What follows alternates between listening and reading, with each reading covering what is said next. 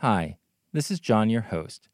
First, a reminder this is episode 3 in a multi part story. If you haven't listened to episodes 1 and 2, you should probably start there and then come back. If you're ready for episode 3, we're really glad to have you back for more Speaking of Work. Next, something new radio drama. In addition to the oral histories, music, and other recordings you're used to hearing, we've added voice actors to break up some of the monotony of yours truly and to play some of the key roles we just couldn't fill otherwise. In all cases, even though the voices aren't authentic, the words are. Each actor will be reading from a historical document found in the collections we talked about in episode 2. Lastly, a disclaimer. In this episode, we'll be talking a lot about a teachers' union that we haven't mentioned before the American Federation of Teachers, or AFT. You should know that I'm a member of AFT Local 716. Now, with all that out of the way, on with the show.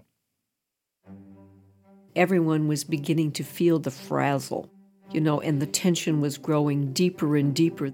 And finally, it just came to a point where the negotiating team said, let's have a vote among our association members and see how they feel about should we take it to the next step which of course was an illegal strike, which meant you had to think a long time because illegally means that you may not have a job tomorrow.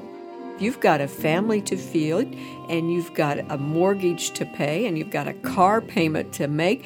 You sort of needed to have a little income coming in to be able to meet your bills. But the preponderance of the association said, we want to accept this challenge. We have a tough choice that we have to make, and life is full of tough choices. And this may mean I'm not going to have a job. But will it mean it's going to be better for the future of education? We have to take that risk. And we did.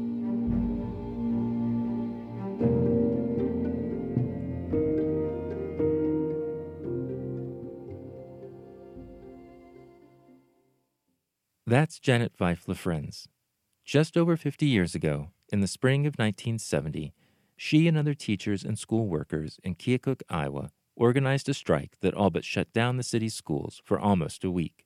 The strike didn't come out of nowhere, but was the culmination of long-standing grievances, a months long failed negotiation process, and finally, careful planning and coordination between the teachers and their allies in and outside of the city. At the strike's climax, the teachers went so far as to defy a judge's order so as to shine a bright light on what they believed to be an injustice that threatened not only them, but students and the community as a whole.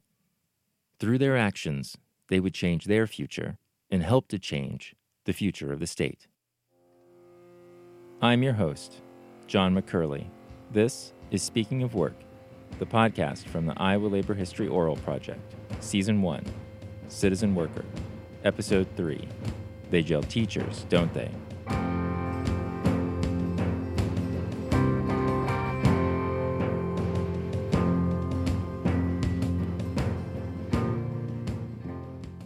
By April 1970, the Keokuk Education Association had reached a crisis point in its negotiations with the district school board. A few weeks before, the board had announced its plan to make sweeping changes to teacher pay changes that would have made it very hard for teachers to grow their salaries over time, at least without begging their bosses for extra work. Iowa law didn't spell out rules for these negotiations, so the board had decided that it was going to move forward with its own plan, even though teachers had rejected it and an outside mediator had found the plan to be unreasonable. For their part, KEA leaders recognized that if they were going to get out of this fix, they were going to need allies. That's when they began to call for help.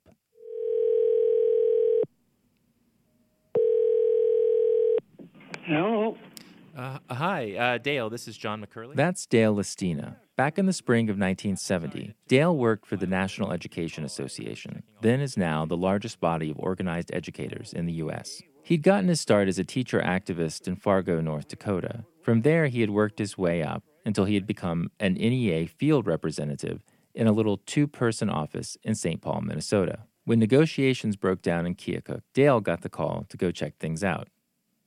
By the 1960s, the organization that would become the NEA had been around for a little over 100 years. For almost all of that time, the NEA had thought of itself as an association of education professionals. That is, not just classroom teachers, but also superintendents, principals, and even, at times, school board members. They were not, emphatically not, a union.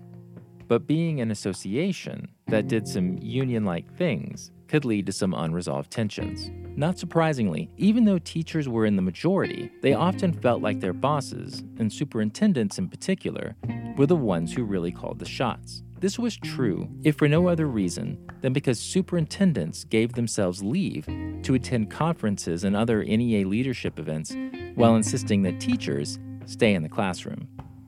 By the 1960s, these kinds of internal tensions were beginning to create an opening for the NEA's biggest competitor, the American Federation of Teachers. The AFT had been founded back in the 19 teens, right around World War I, by rank and file teachers who really wanted an organization that focused on their problems as workers.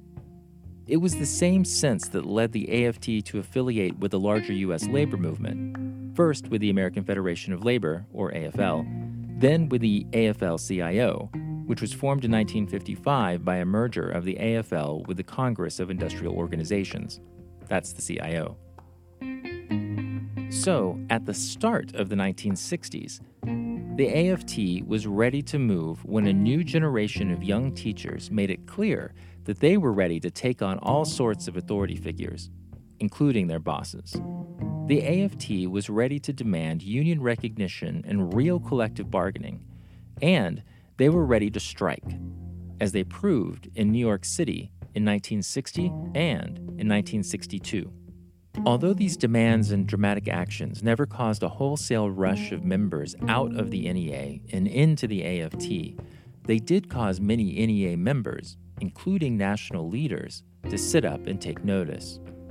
Throughout the 1960s, without abandoning their sense of themselves as education professionals, NEA members began to demand a much more aggressive, unified, and teacher centered organization. And, in so doing, they brought this new style of teacher organization far beyond the big cities where most AFT locals were located.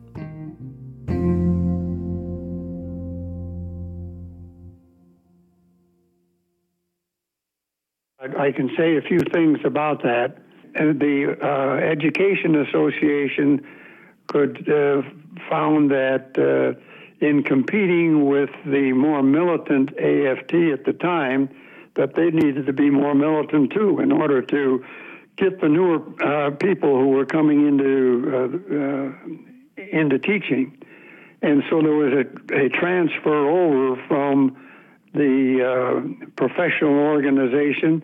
It was still that, but it also got the uh, got to be just as militant as uh, the AFT. And in essence, uh, what I like to say is analogous to Ford and Chevrolet.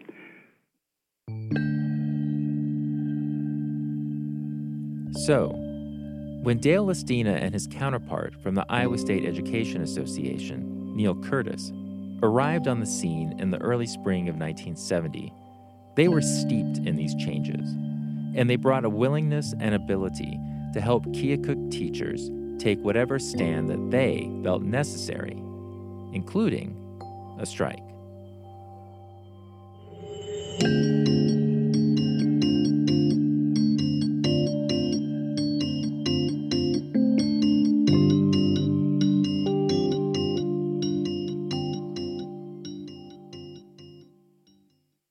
April 14th, 1970.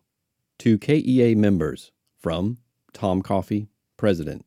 I am including an outline of activities that each of you will be involved in as we work until the board meeting time tentatively scheduled for Friday. Dale Lestina of NEA, as well as Neil Curtis of ISEA staff, are in town and will be helping us with this plan. With the help of all members, we will be successful. Tuesday, April 14th. 1. So, just what kind of plan did Lestina, Curtis, and the KEA first come up with? On April 14th, KEA President Tom Coffey informed the association's members about coordinated activities that had been planned between then and the next board meeting on April 17th. What really stands out about these activities were all the ways that rank and file KEA members were going to stay informed, get involved, and crucially, reach out to allies. First, they set up a phone tree. Remember, no texting back in 1970, and they scheduled pro KEA radio ads and talk show appearances throughout the week. Teachers were divided up into truth squads to spread the KEA's message to their neighbors, door to door. Teachers also attended club meetings where they could find local leaders and already organized groups of people who they might turn to their side. Next, they met with other school workers, including cooks, secretaries, and custodians. They even scheduled meetings with school board members who weren't on the board's negotiating committee. As Tom stressed, there was a job and a need for everyone. All members will plan to attend the board meeting Friday. All members will help get our friends from the community to the board meeting. Because without them, Keokuk Education Association is destroyed.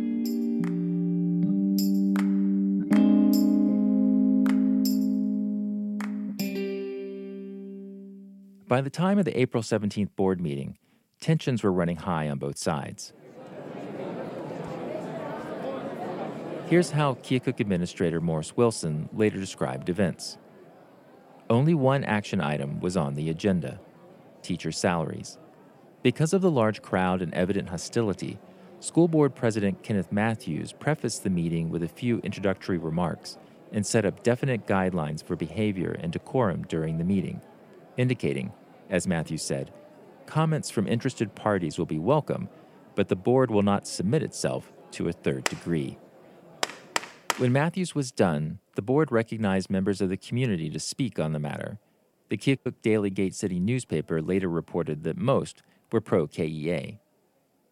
After the public comments, the board caucused to discuss the matter in private. When they returned, only 15 minutes later, they voted on whether or not to accept the board's own proposal, its own unilateral proposal, on teacher salaries. Aye. Aye. Aye. Aye. Aye. Aye. It was unanimous.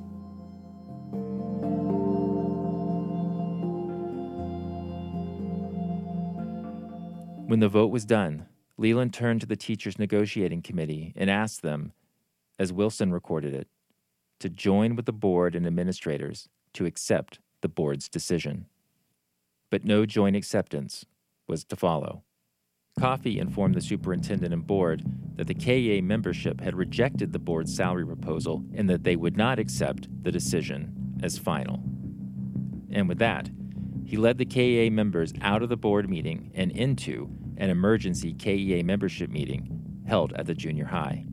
As Coffey later told a reporter, The association members feel very strongly that the adopted salary schedule is a step into the past. We will not reveal our moves towards changing this action, but moves will be made with responsibility and impact. We expect to keep this question before a sympathetic public as long as it may be necessary.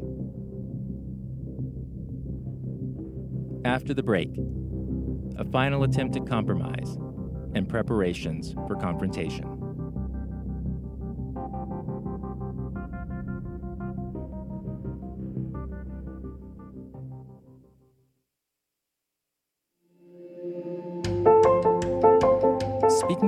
Is brought to you by the University of Iowa Labor Center, providing educational programs and research support to Iowa workers and their organizations since 1951. Right now, the Labor Center is offering customized classes for local unions. Topics include stewards training, the Family Medical Leave Act, the Americans with Disabilities Act, workers' compensation, labor history, health and safety, organizing, and much, much more. The center's staff work with you to customize agendas to meet your needs. You pick dates and times that work for you and your members, and labor educators provide handouts and set up any technology needed to participate. Classes include interactive discussions, real life scenarios, and up to date information so you can keep stewards and members engaged, informed, and connected. Don't wait. Schedule a class now by contacting the Labor Center at labor-center at uiowa.edu or call 319 335 4144.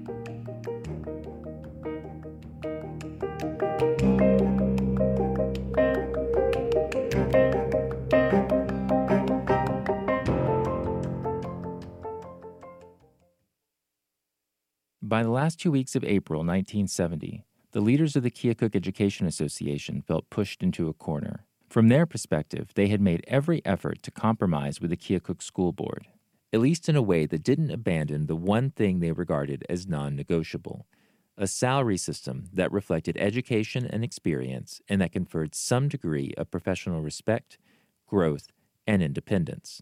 But before we can get to the strike, and I promise it's coming, we need to know a little bit more about these leaders, especially those who had been elected by the membership and who were now collaborating on a way forward with Dale Lestina and his partners from the ISEA.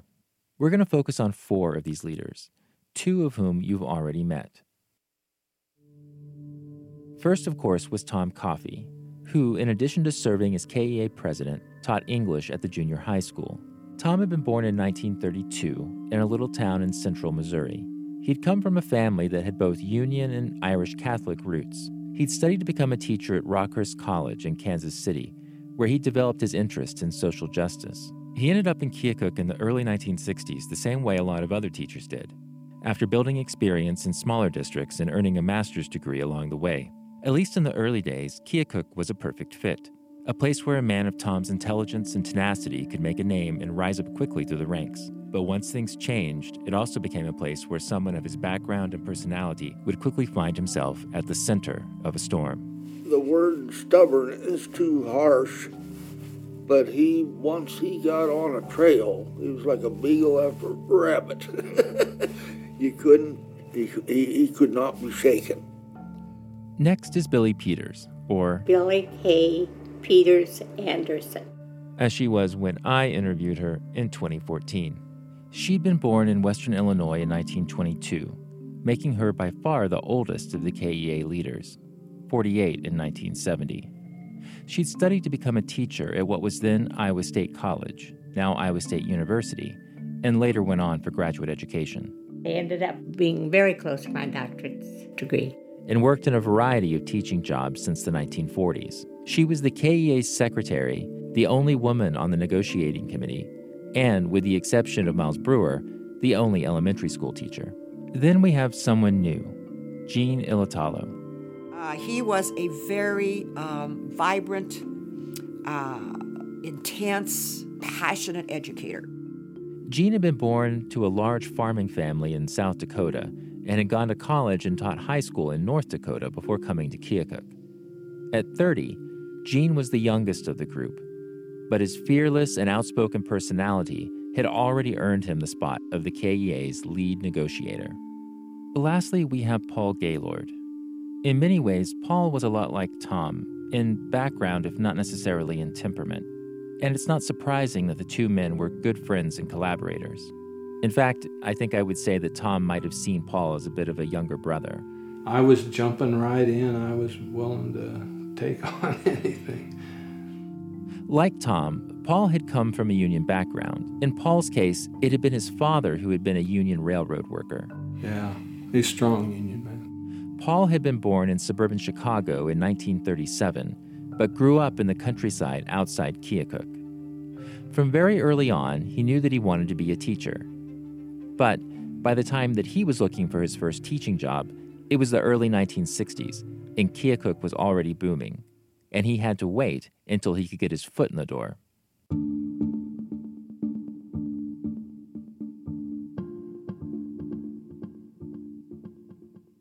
Like so many other teachers who we met in episode 1, Paul knew how lucky he was to work in Keokuk, but he also thought that he and his fellow teachers had earned a level of respect that the board was no longer willing to show them.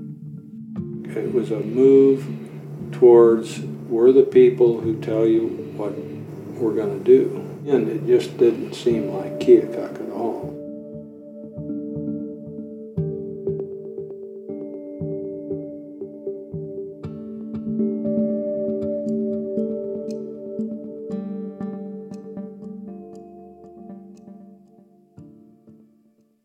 So, now that we know a little bit more about the teachers at the center of our story, let's take another look at how they approached their problem. Specifically, how they tried to prevent their employer, the Keokuk School Board, from simply ratifying its own proposal in the absence of any law or other outside power to the contrary. As we've seen, since they couldn't rely on the law, teachers took some key and important steps by trying to build a power base closer to home.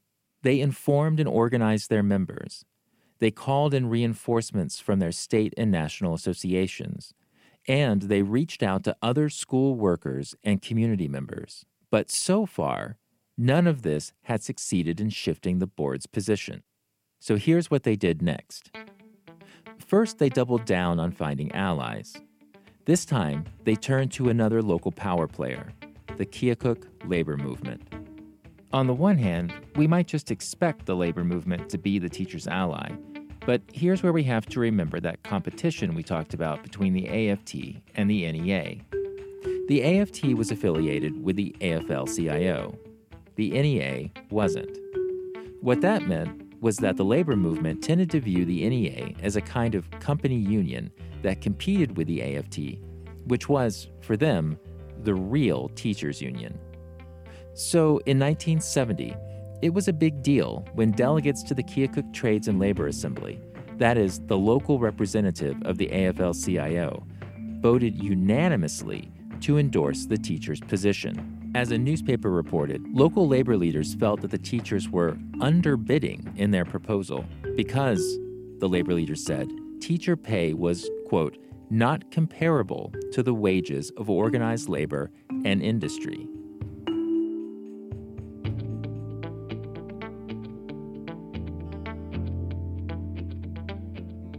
If any one person can be said to have been behind this, it was George Winey. Winey. That's W E I N Y? That's correct. In 1970, Winey was a recently retired district vice president of the Grain Millers Union and arguably the most well respected labor leader in Keokuk, maybe even in all of southeast Iowa. For almost 40 years, he had been a central figure in helping to transform the whole region from an anti union bastion into a solidly organized part of the state. Well, you wore a heck of a lot of hats. Yeah, I guess so. But what is often forgotten is that before George Winey got his start organizing grain millers at the Hubinger Grain Milling Company, today owned by Roquette, a France based multinational, he had been a member of the American Federation of Teachers. Winey had been born in Iowa but had migrated out to Montana in the 1920s to search for teaching jobs. That's where he joined the AFT and had his first experiences with organized labor. He'd only come back to southeast Iowa because as the Great Depression got worse, Montana had stopped paying its teachers. At the time, he had a young family to support and in laws in Keokuk who were encouraging him to look for work in local factories, which were, at the time, almost completely non union. As bad as industrial work was back then, teaching was worse. Four decades, that is one, two, three, four, and a lot of union organizing later, Winey still remembered his days back in the AFT and struck up a friendship with one Tom Coffey of the Keokuk Education Association. In the spring of 1970, when Tom came looking for allies in the local labor movement, Winey was more than willing to help. Winey had seen more than his fair share of strikes, and he knew that you could use all the allies you could get.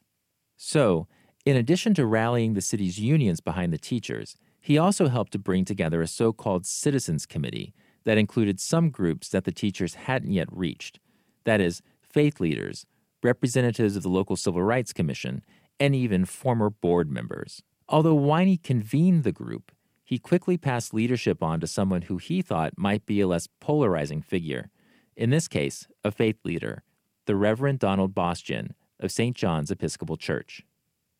But by late April, a majority of teachers, and their leaders especially, had come to the conclusion that there was no way to reach an acceptable settlement through negotiation alone. So, while they worked with the Citizens Committee, they also prepared another option confrontation. Together with their allies, they came up with a plan for a strike. But to pull that off, first they were going to need the membership's approval. To tell this story, we're going to need some help from a couple of people we've heard from in previous episodes Jane Abel and Clewis Walden.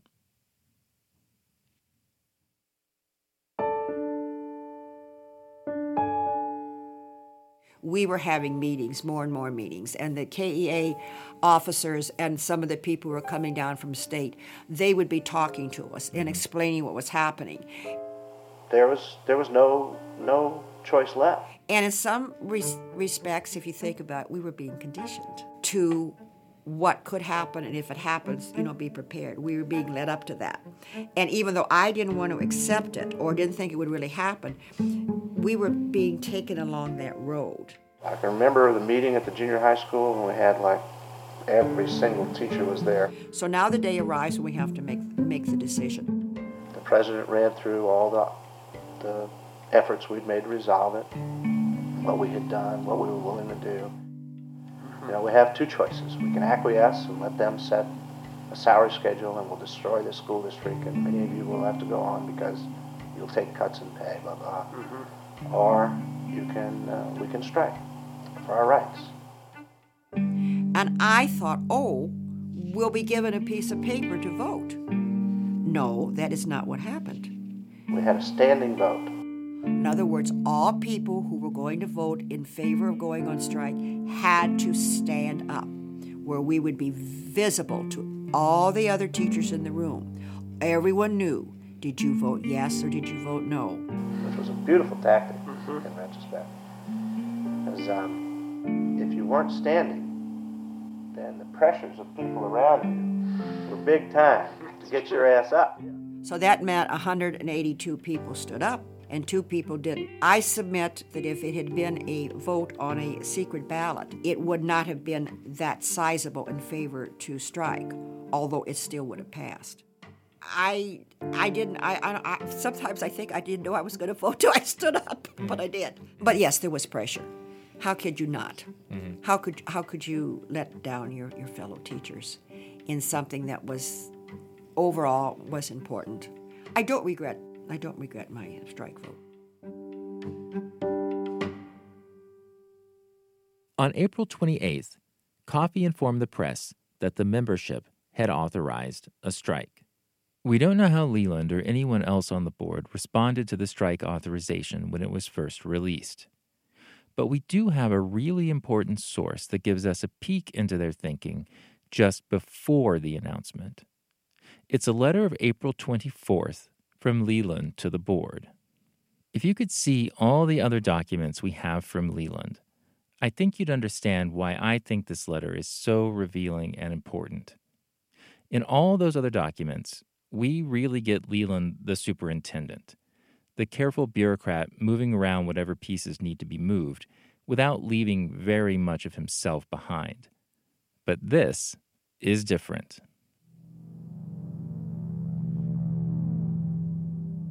The war is no longer being won on the playing fields of Eton, but among the power figures of our community. In this game of confrontation politics, we must remember that KEA does not have real power. If they did, confrontation would not be necessary because you would have received the word in other ways. Confrontation is, however, a real play for power with risks for both sides. If KEA loses, it really hurts. If KEA wins, next year's concessions from the community will come much easier. ISEA and KEA will be free to concentrate on Burlington or Waterloo, and Iowa loses something. We are in a stage of limited warfare, and even the maximum losses in limited warfare are preferable to either side to the possible losses of unlimited warfare. In every community, most power is slack on any given issue. The object of confrontation politics is to polarize the slack by the impossible precept that you are either for children or against them. Let us beware the hot headed smash 'em advice and wait and watch. People do not really believe teachers will behave unreasonably until the evidence is in. So a true assessment of power still awaits.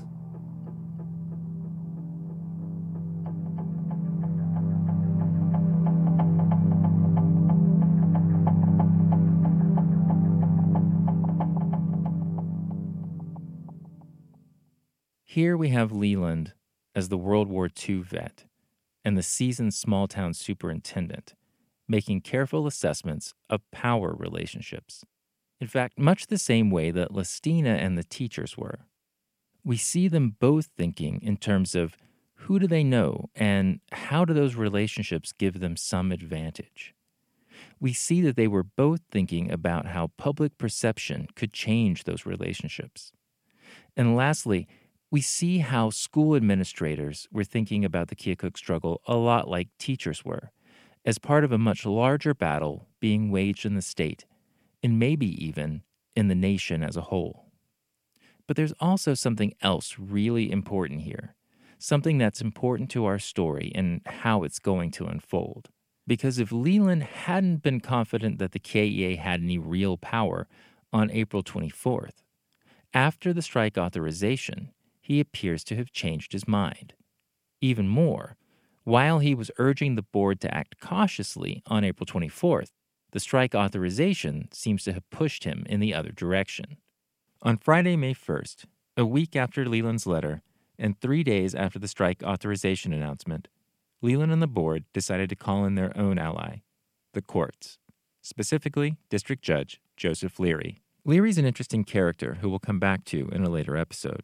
But for now, what you need to know is that he'd been a district judge in Lee County, Iowa, including Keokuk, for a long time, all the way back to 1936. And over all those years, he developed a reputation for being a tough judge who was concerned first and foremost with the authority of the law, often regardless of whom that law served. In fact, shortly after being elected the first time, as an Irish Catholic Democrat and the son of a railroad worker, it might be noted, he'd issued a temporary injunction against Winey and the grain millers during a strike they'd waged against Hubingers in the last years of the Great Depression. In 1970, we don't know if the board was happy to have Leary as their district judge or not, but regardless, they probably thought their odds were pretty good when they requested him to issue yet another temporary injunction to stop a strike.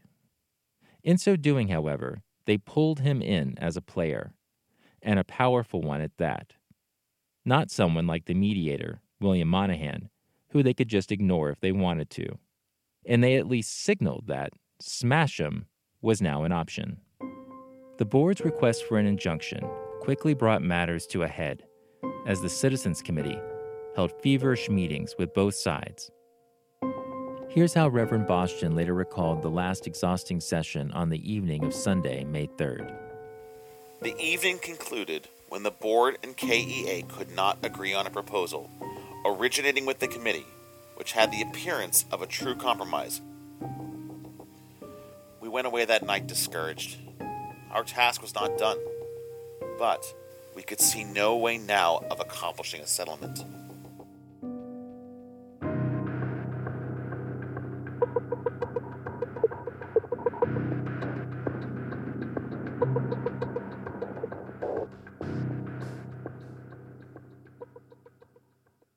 The following Wednesday, May 6th, the teachers met again, this time at 5:30 a.m. in the fellowship hall of Trinity United Methodist Church. The meeting began with Coffey informing the members about the failed negotiations over the weekend, including that, according to the minutes, the board had indicated that they stood by their last proposal. Next, a motion was made to reject that proposal. Again, according to the minutes, the motion carried with only one dissenting vote. After a question and answer period, it was moved, and the minutes don't record by whom, that the KEA call a work stoppage to commence immediately. Most of what we know about this moment comes from Billy Peters, who was there recording it in her role as KEA secretary. She recorded that the motion was made and seconded, and then these three words the motion carried. Dale Lestina then outlined the quote appropriate procedure and guidelines for the work stoppage, and the members set up a schedule for picketing and other activities. The strike had begun. Sort of.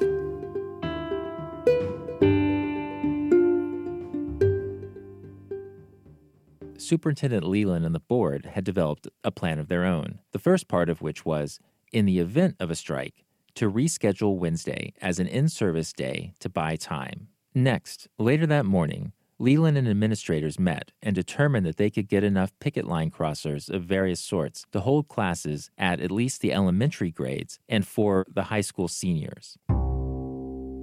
One group that overwhelmingly had not crossed picket lines were the custodians. Remember that back in April, the teachers had reached out to custodians and other school workers for solidarity. Well, as it turns out, the custodians who were organized in School Custodians Local 2005, had been engaged in their own negotiations with the board that year and faced many of the same problems as the teachers. When the teachers struck, the overwhelming majority of custodians not only honored, but joined the picket lines and announced that they wouldn't go back until the board reached an agreement with them, that is, the custodians. So, while the strike that May has been remembered as the Keokuk teachers' strike, it was, in reality, the Keokuk school workers' strike.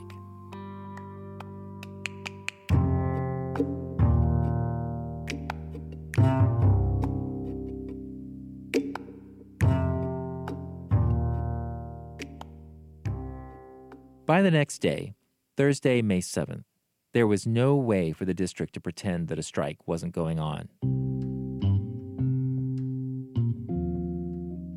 The, the whole community knew we were on strike. There's no doubt about that. The teacher's headquarters was Trinity United Methodist, made available by the church's pastor. And we met, met there and uh, essentially picked up our picket signs and went out we actually were in a picket line, you know. Mm-hmm. And then when you'd go home in the evening after you'd had your turn, you kind of watched over your shoulder all the time. I feared my safety. I lived right outside of town at that time, you know, and so I had to drive down kind of a untraveled road to get to where we lived, and um, it was just a little scary. Mm-hmm. Lots, lots of sleepless nights, we would say. The tensions were evident to everyone teachers, community members, and even elementary school students.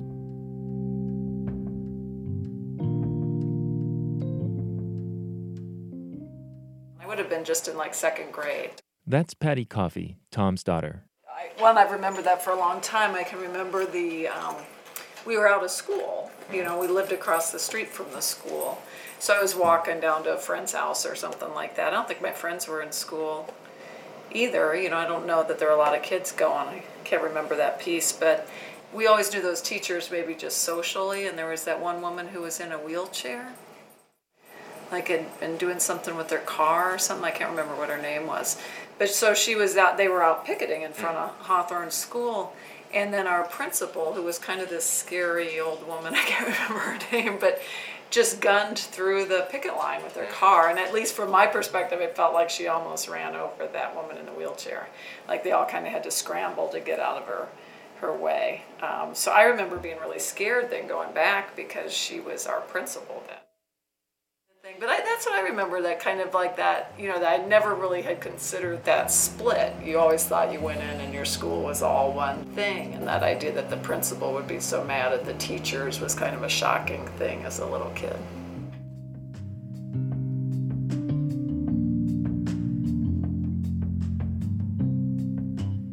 On Thursday, Tom Coffey reported to the membership that the strike had indeed produced some meetings between the KEA and board representatives, and that the board president had expressed some hope of a settlement by the weekend.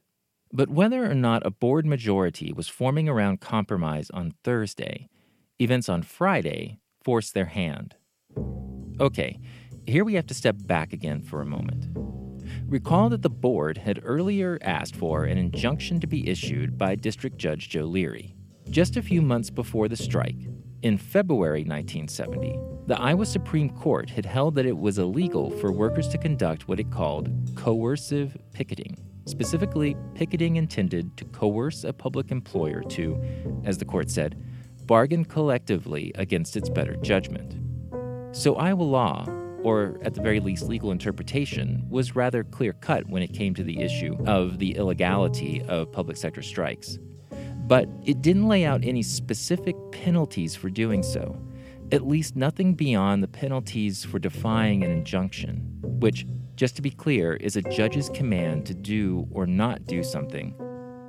On Wednesday, as per the board's request, Leary had issued a temporary injunction against the strike and had identified four KEA leaders as responsible parties Coffey, Ilatalo, Peters, and Gaylord.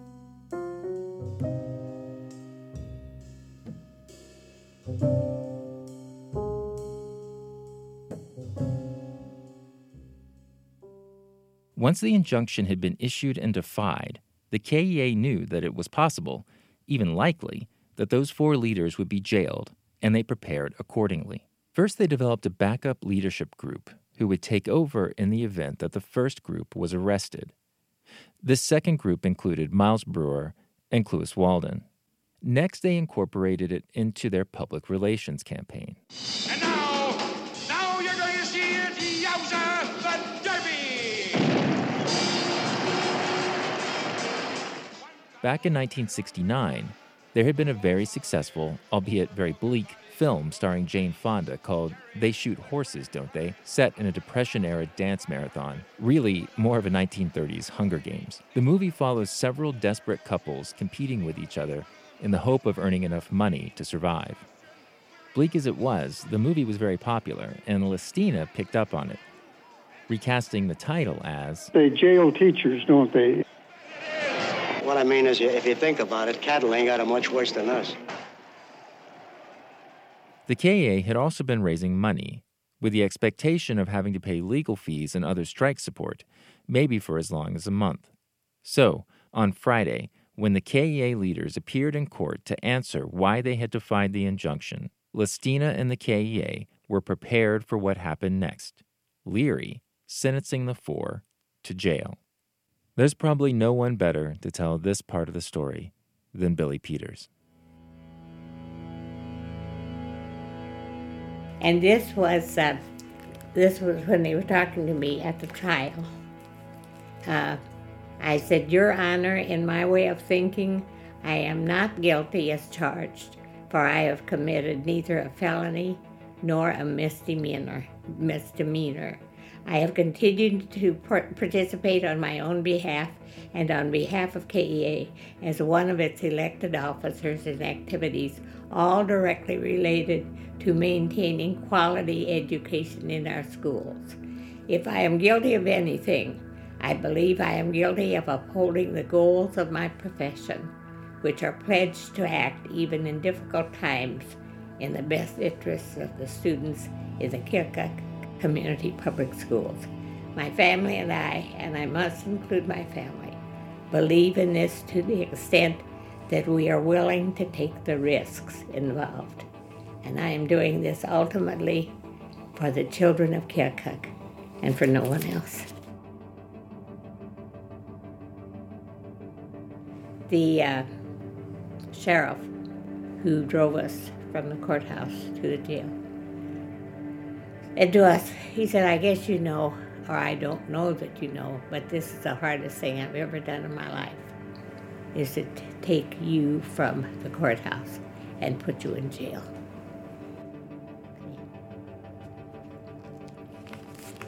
But I said there was so much at stake that I really had no choice.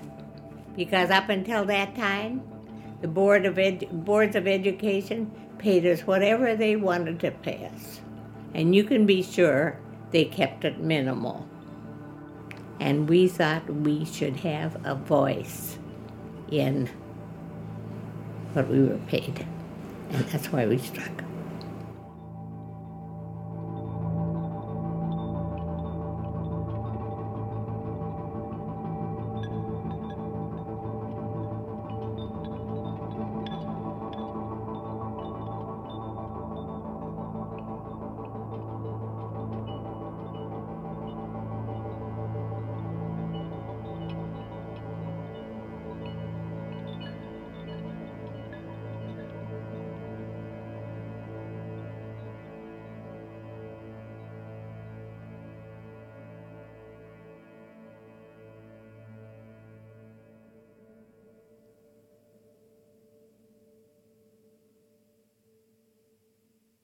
Remarkably, the people who were perhaps most surprised by these events were also the very people who had set them in motion Leland and the board. It seems like the board had expected the threat of the injunction to scare the teachers away from the strike. But once the strike began, they don't appear to have been prepared for Leary throwing the teachers in jail. Or what happened next. Lestina and the KEA insisting that the teachers stay in jail until an agreement was reached. As Reverend Bostien later recalled, I watched the superintendent as the sentence was pronounced. He was visibly shaken. The board now had martyrs to contend with. The KEA now had criminals for leaders. We had a whole new ball game.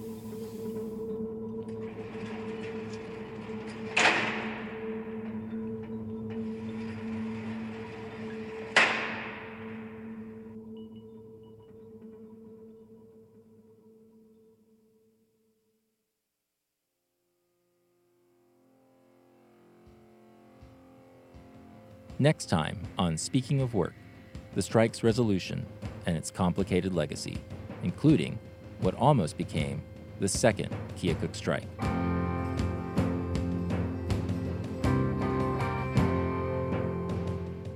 Thanks to John Biewen and all the staff and students at Duke's Center for Documentary Studies for helping us to launch this podcast. I'd like to send in a special thanks to my fellow student, Sean Guillory, Thanks to all my colleagues at the University of Iowa Labor Center for listening to early drafts of episodes. And thanks to all my ILHOP players Chris Johnson, Joe Mason, Jeff Carice Carlson, Ting Nguyen, Eric Colbert, Don Taylor, Aaron Smith, and Kristen Noonan. And thanks to all the members of the Iowa Labor Movement and our partners for their support. Speaking of Work is a production of the Iowa Labor History Oral Project. ILHOP is a 40 year old oral history project in collaboration between the University of Iowa Labor Center, the UI Libraries, the State Historical Society of Iowa, the Iowa Labor History Society, and the Iowa Federation of Labor, AFL CIO. The views expressed in this podcast are of project staff, not necessarily those of ILHOP's partners and collaborators. Our theme song, Enemy, comes courtesy of Matthew Grimm. You can find his latest album, Dumpster Fire Days, at all major music retailers. You can follow him on Twitter at, at GrimmReality or on his website, grimreality.net. Other music by Blue Dot Sessions. Speaking of Work is a proud member of the Labor Radio Podcast Network, a collection of the best shows out there by and about labor and the working class. If you like us, be sure to check out the rest of them. Thanks for listening, and please remember to like, subscribe, and review wherever you find us. You can find out more about ILHOP and about our show, Speaking of Work, at its home on the web, iowalaborhistory.org.